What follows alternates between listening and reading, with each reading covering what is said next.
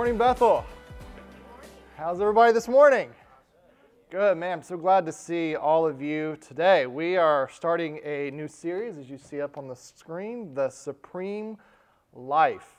Now, let me ask what is it that we all think about the most? What do we think about the most? Ah, someone said food. What else do we think about? Money? Video games, work? My bad. all right, so all of these things have a common thread. We think about me, myself, and I more than we think about anything else, don't we? We wake up, the first thing we think about is what am I going to eat? How tired am I? Oh, I need to take a shower. It's always, we are always the first thing that we think about. It's just natural.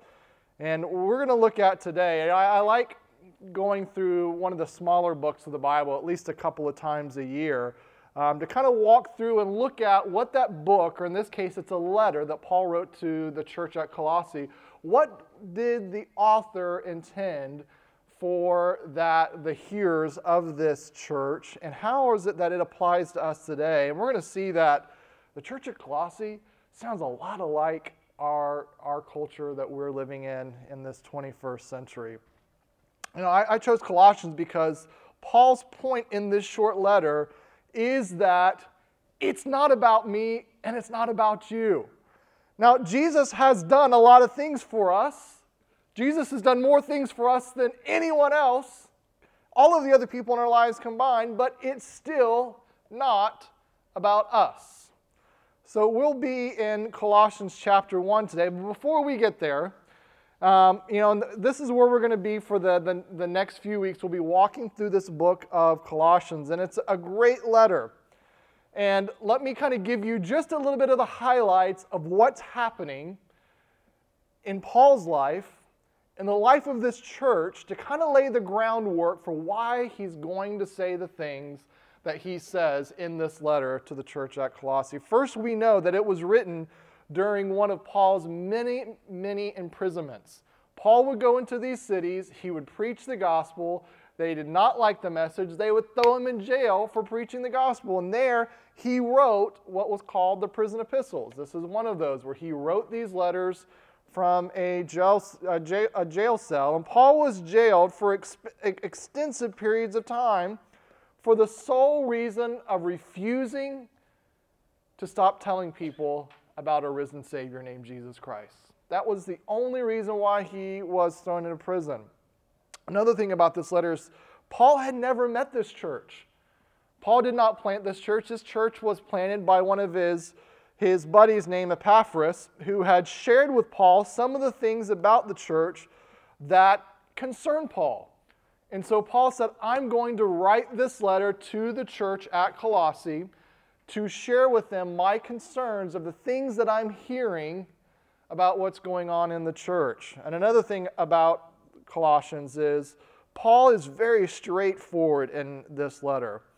And he seems to have really two primary concerns in his mind, and we're going to look at these over the next few weeks.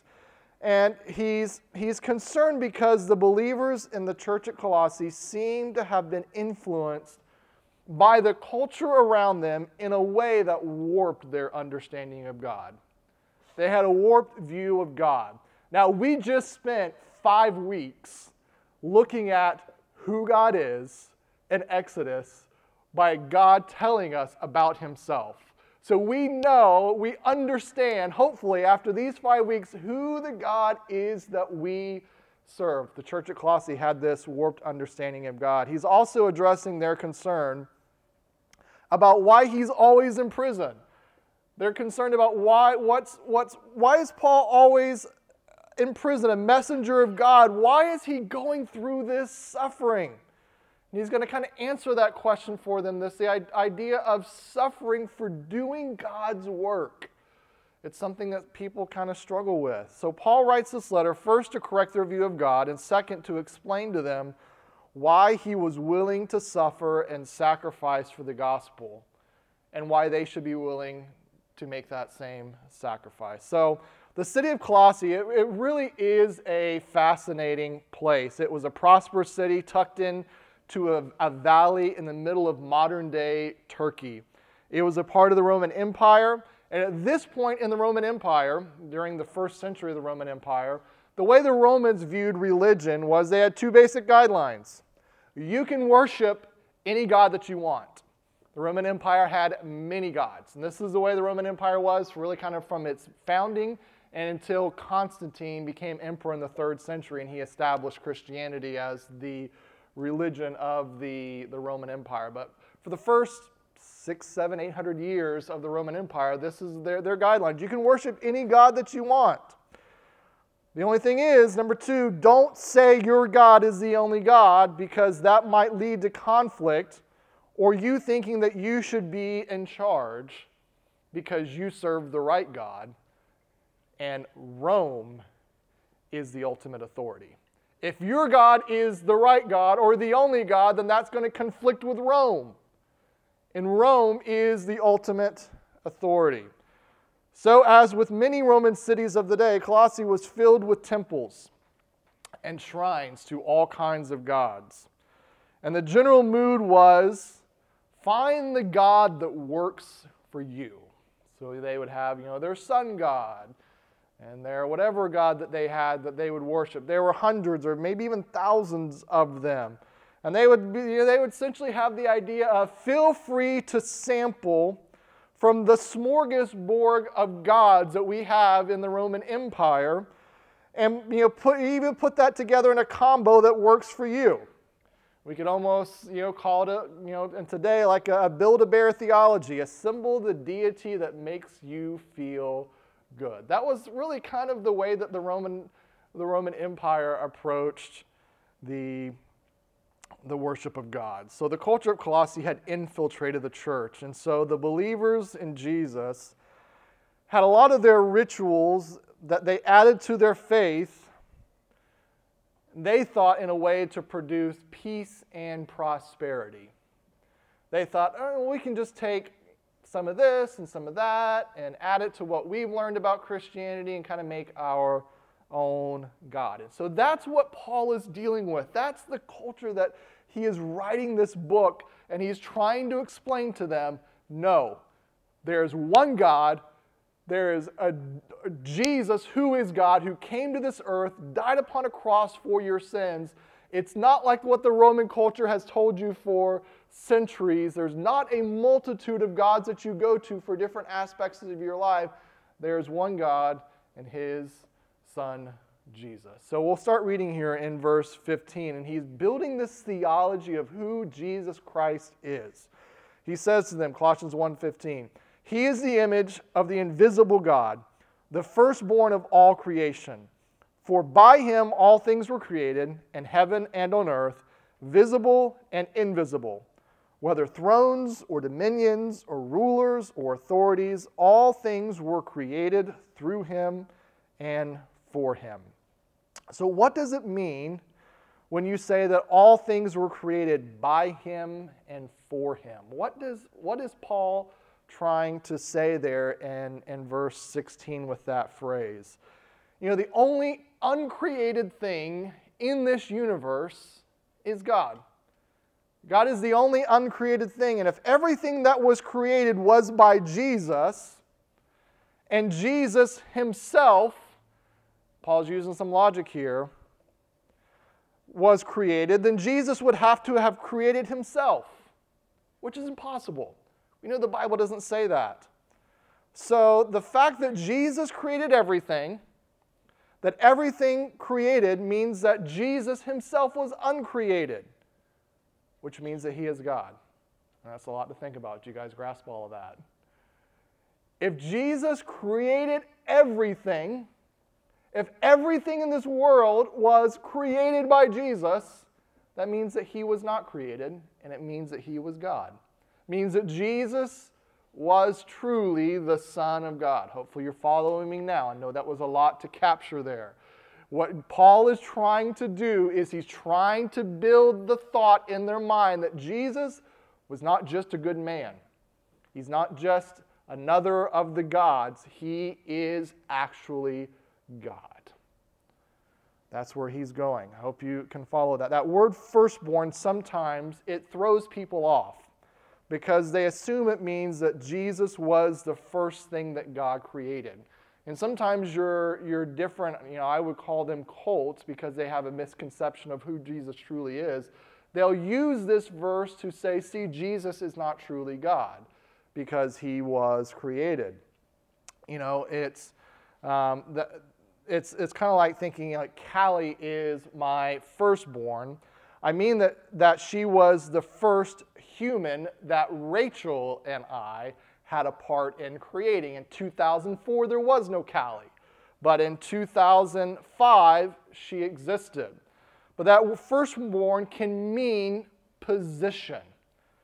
When we get to the word, we get the word really that the same word prototype comes from the same word here in this verse. Jesus is the think about it as the prototype of creation the template on which all things were created, and the one for whom all things were created.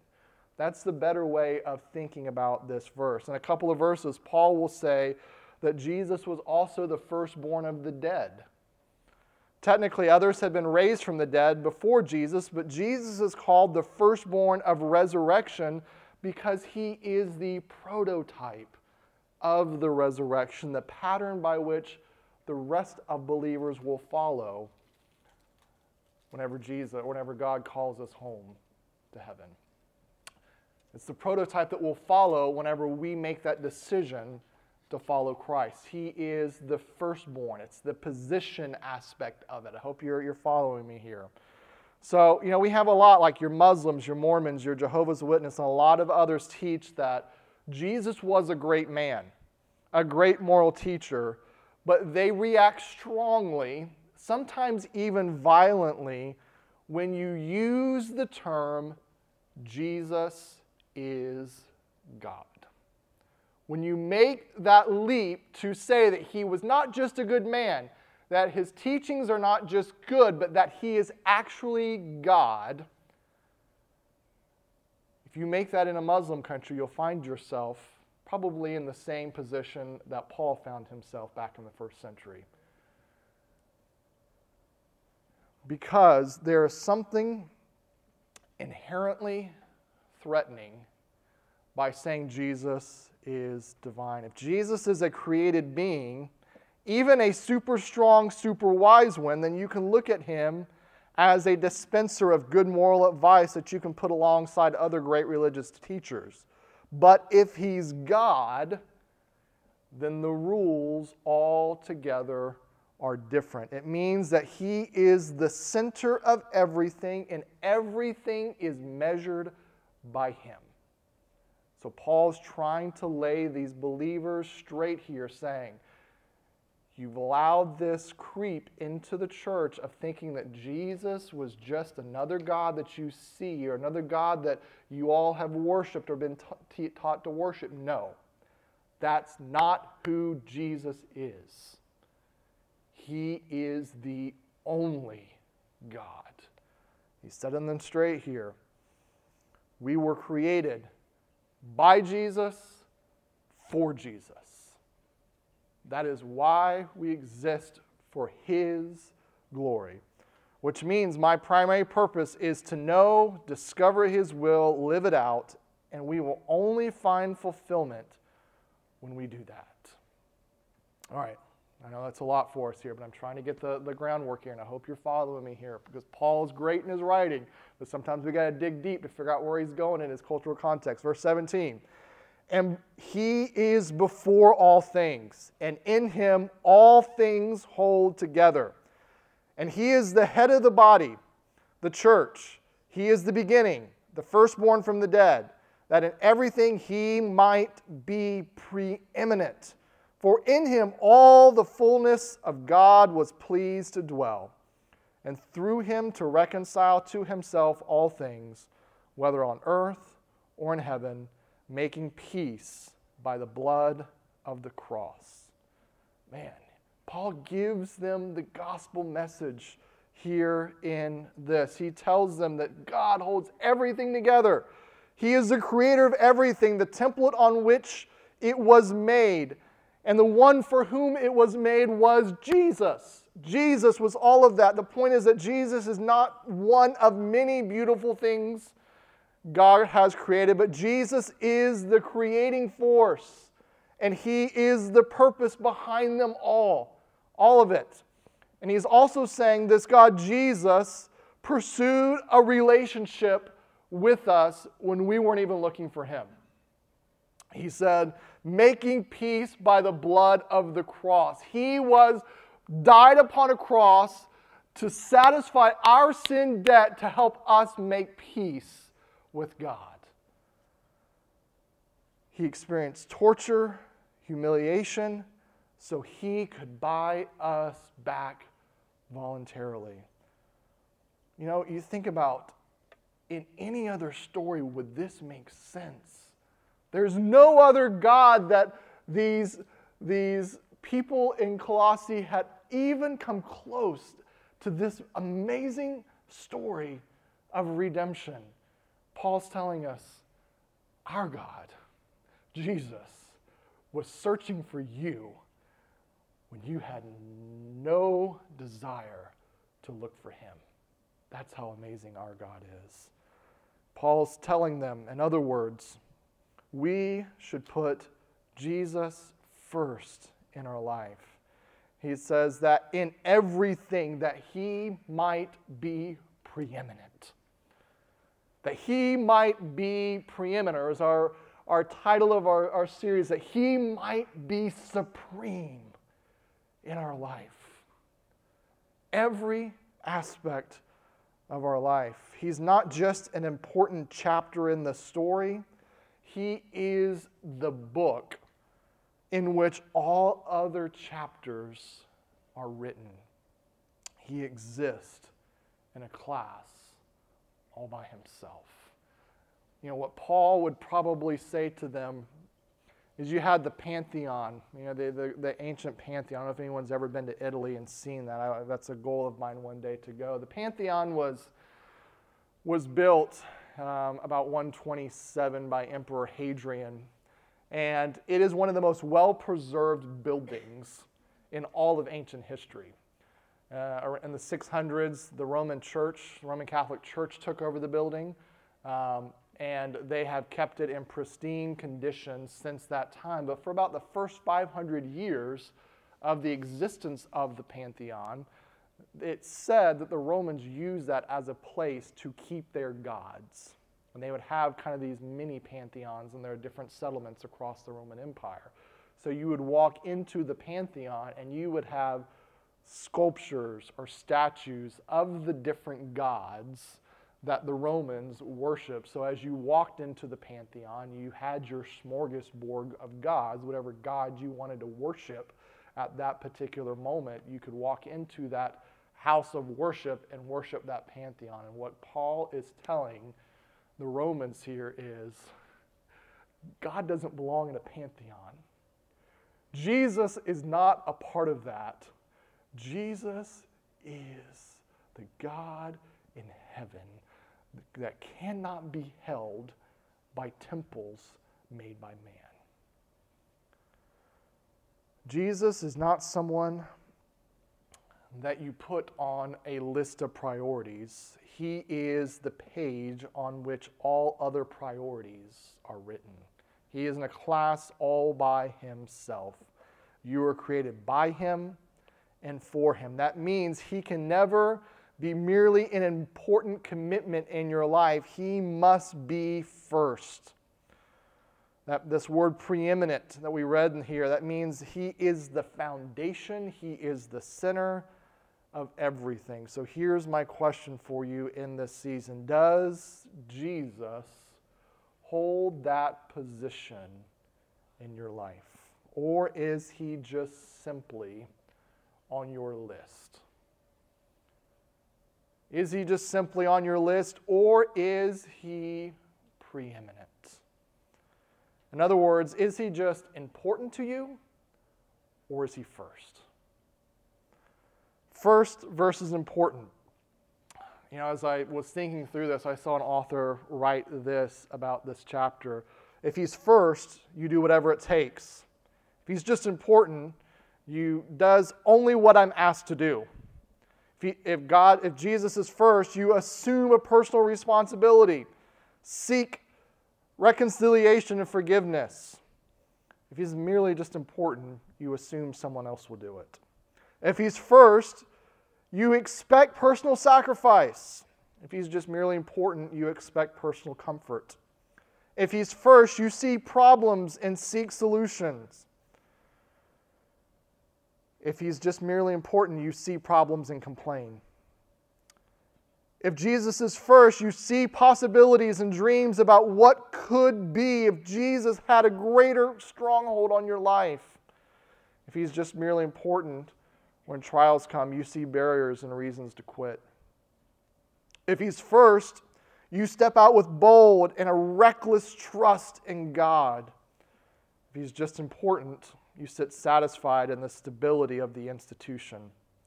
If he's first, you fear holding back anything from God because you understand that he is preeminent. But if he's just merely important, then you fear commitment. If he's first, you feel privileged to be a part of the movement. You're humbled to think that God loved you so much that he sought you out and that the God of the universe craves our worship. Just, just allow your, your mind and your heart to try to get around that thought for a moment. That God wants you to worship him. Man, there's some days that I just can't, can't even get past that thought. That humbles me. But if God is just in, not first, but on important, you have a feeling of entitlement to the benefits of the institution. You know, I believe this idea of us as a church making God first in every aspect of our lives is a matter of life and death for our church and for our families. No church can flourish and grow if God is not first in their lives. There is no there there are so many people in every sphere of your life and my life that we need to reach new families, another generation of children, a whole new generation of students going into college that need to be reached with the saving grace and love of our Lord and Savior Jesus Christ. So let me conclude with just a few questions this morning to get your mind thinking through this idea of a supreme life as we build on what Paul is saying to the church here. Question number one What gets my first and best? What gets my first and best? Remember, Paul says he should have the first place in everything preeminent place. That means he should have the first place in your heart, in your affections. He should be the one that you love the most, more than anything. First place in your obedience. What he wants should be the, the first consideration in anything you do. First place in your priorities. That should express itself in many areas, but I'll give you just a few here. First place in your priorities. Does God get the first and best of your time? Does He get the first and best of your time? I think the first place you can start is Is this time of worship on Sunday morning, is it rock solid on your calendar? Nothing else should take the place of our worship of God. And then throughout the week, is there a time? That you are digging into God's Word and saying, This is non negotiable for me in my growth? Does God get the first of your time? Do you spend more time worrying about climbing the ladder at work than you do seeking Jesus? Of all of your weekly commitments, are your commitments to the kingdom of God? To connection groups, to worshiping Him on Sunday morning, volunteer, volunteering at church, are these things the first thing to go whenever you have a conflict with other areas of your life. So, does God get the first and best of your time? Next, when you think about your talent and career, does the kingdom of God get the first consideration?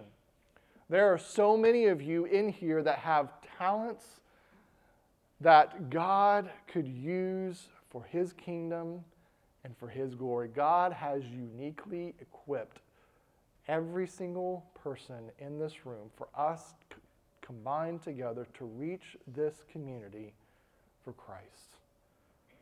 God gave you a talent for a reason. Many of you have talents that serve here on Sunday mornings. Your workplace is also a mission field.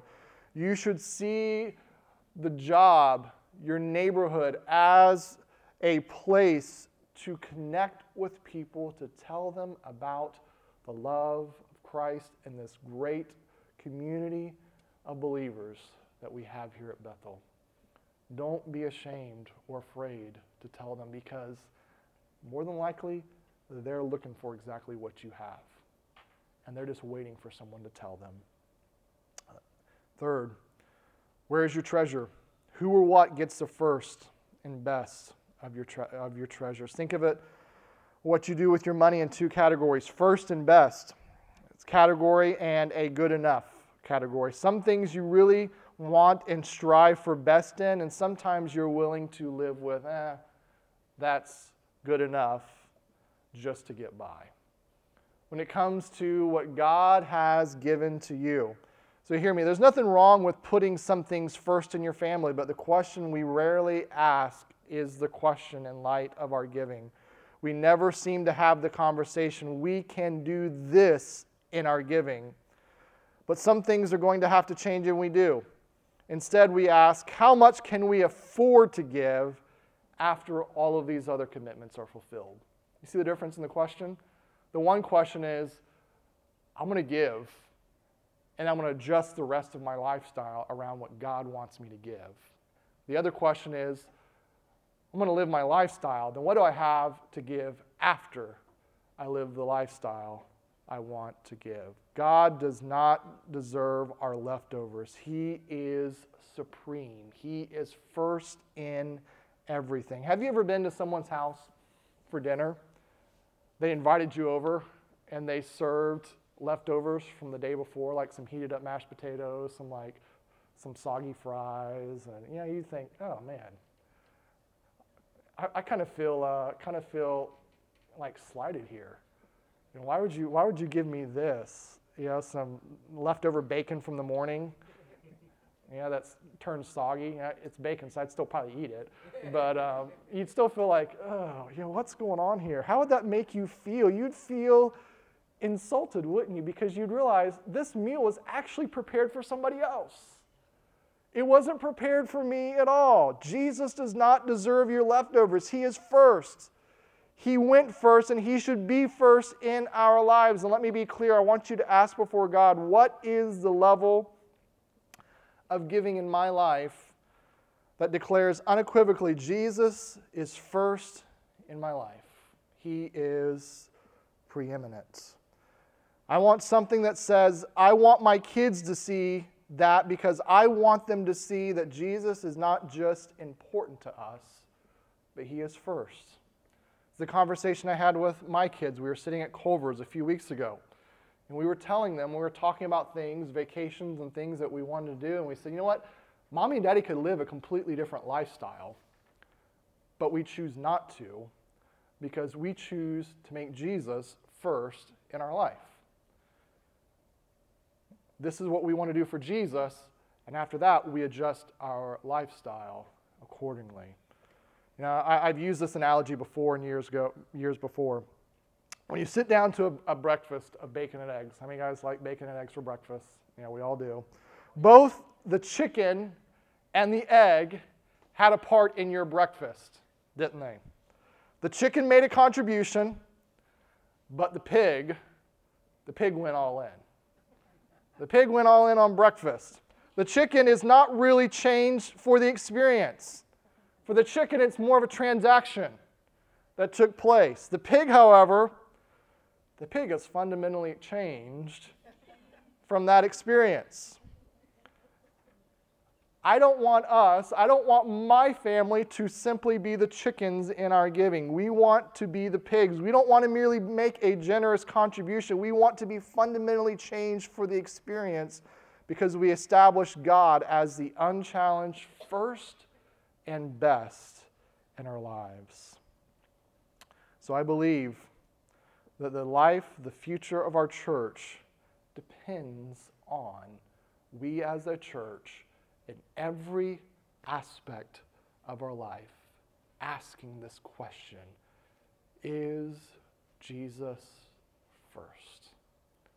Is he preeminent? So I want us to think about this next week of all of our priorities and all of our commitments. What is, look at your biggest commitment and say, how can I make Jesus most important? When you sit down with your family at supper, is it sitting down and all of you sitting on your phones while you eat? Or is it you sitting around talking about your day, what God has done? When's the last time we had a time of reading God's Word and praying together as a family? Making Him preeminent in our church, making him preeminent in our families. So I ask this question, question that Paul was asking the church at Colossae. He's telling them, no, God's just not one of those other gods in the pantheon. God is, as he said, Jesus is the creator of the universe.